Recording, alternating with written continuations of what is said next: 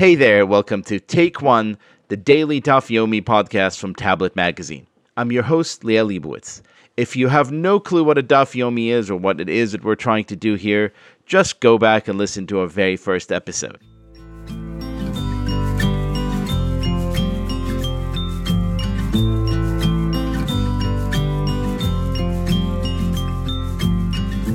Hey there, this is Take One. I'm your host, Liel Leibovitz. So we run the show five days a week, and a Daf Yomi cycle is seven days a week. So on some days, like today, uh, we'll have the pleasure of actually reading two pages. The two pages we're going to read today, Tractate Brachot, pages six and seven, are supremely interesting. So on page six, we find this fascinating discussion that begins with Rabbi Chelbo quoting Rav Huna about the importance of prayer.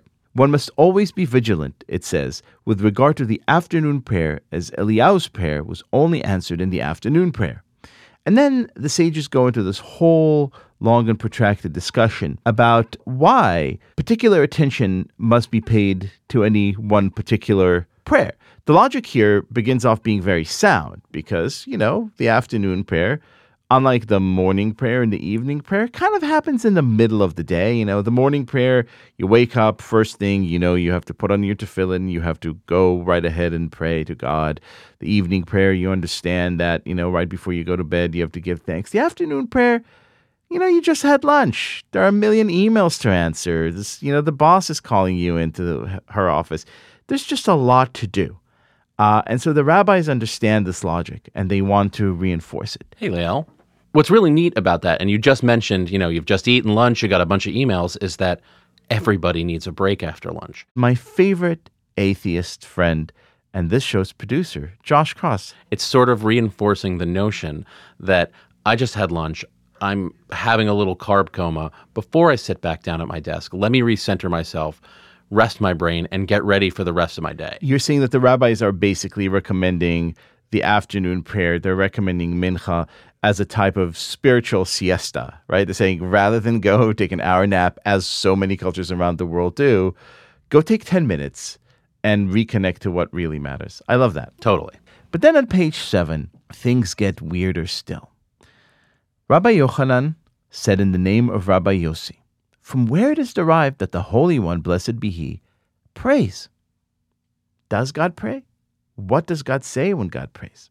And so when I thought about addressing this question, there's really only one person I really wanted to hear from. So, first of all, Josh, I'm really curious. This is your first encounter with Talmudic text. What does it feel like to you, uh, a non believing Jew, to read these pages? It kind of feels like back in undergrad reading the oldest political treaties arguing over some nonsense that I'm think I can make sense out of, but I need to read like twelve times first. It feels very before foreign. I. Pro- it's definitely it definitely feels foreign because I'm trying to keep track of like in a Gabriel Garcia Marquez book, which dude is which dude and who's talking about who. It's it's a hundred years of Juditude or something. Mm. Um, so it's it, it was interesting when I first opened it up just to say, okay, how am I going to process this and understand what they're trying to say and what, what is the point of looking at this. And so, as a committed, serious, uh, intellectually motivated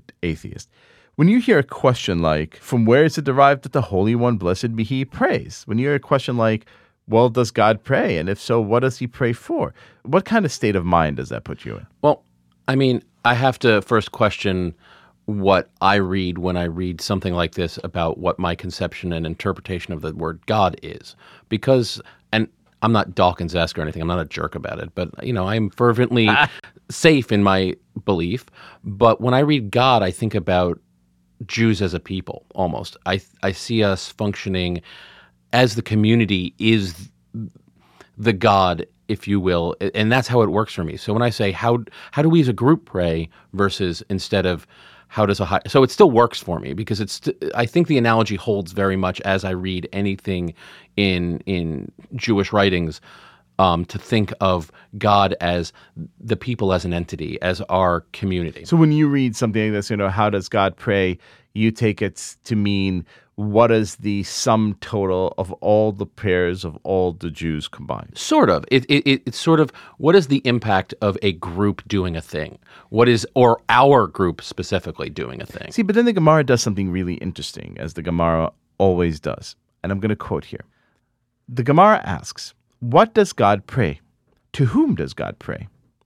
Rabbi Zutra bar Tuvia said that Rav said, God says, May it be my will that my mercy will overcome my anger towards Israel for their transgressions, and may my mercy prevail over my other attributes through which Israel is punished. And may I conduct myself toward my children Israel with the attribute of mercy, and may I enter before them beyond the letter of the law. So basically, he's just doing the prayer of being a dad.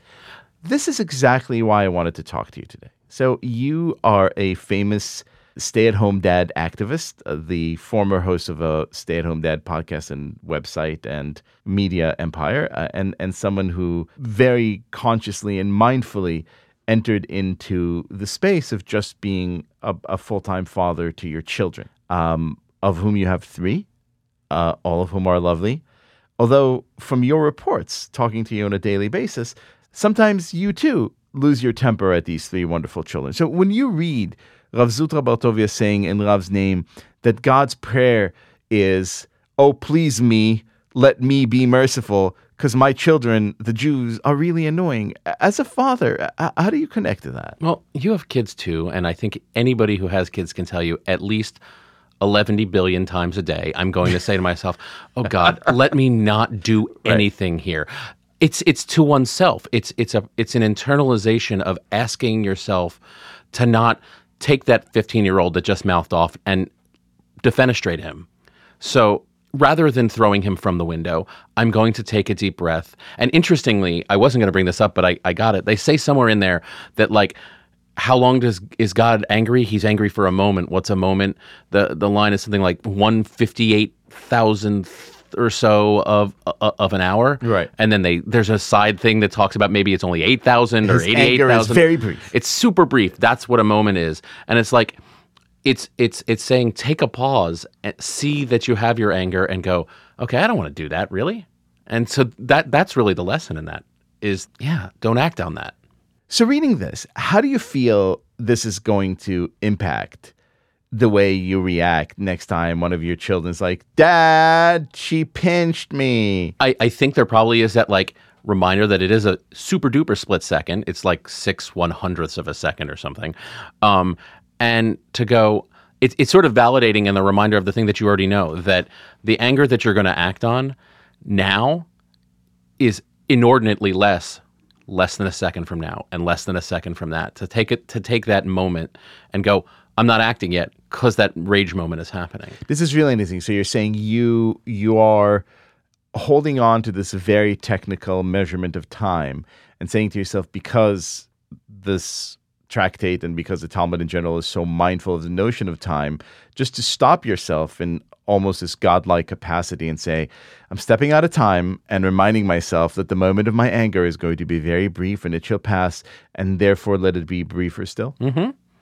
And also, the flip of that, which is not to act until that moment passes, because it is so brief, you got to give yourself time to think about what you're going to do anyway. Right. And this uh, has been the main takeaway from a lot of the mystical commentators in this particular page. This reminder that this audacious attempt, right, at understanding what it is that God may or may not say in God's prayer is really a calling to us. It's really an invitation for us to remind ourselves that the more like Him we could be, that the more attuned we could be to the attributes of mercy, that the more forgiving we are of ourselves and of others around us, uh, the closer we are to Him who forgives us for all our transgressions. I don't know that I've heard a better piece of parenting advice.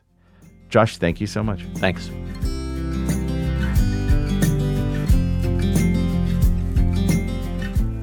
This has been Take One, a production of Tablet Magazine. If you enjoyed this show, please go rate and review us on iTunes or whatever platform you're listening to this podcast on. Each week, we'll be releasing new episodes Monday through Friday, covering the entire weekly section of Reading Daf Yomi. I'm your host, Liel Leibovitz. Our producer is Josh Kross. For more information, go to tabletmag.com slash take one or email us at take one at tabletmag.com. I hope we've made your day a little bit more Talmudic, and we'll see you again soon.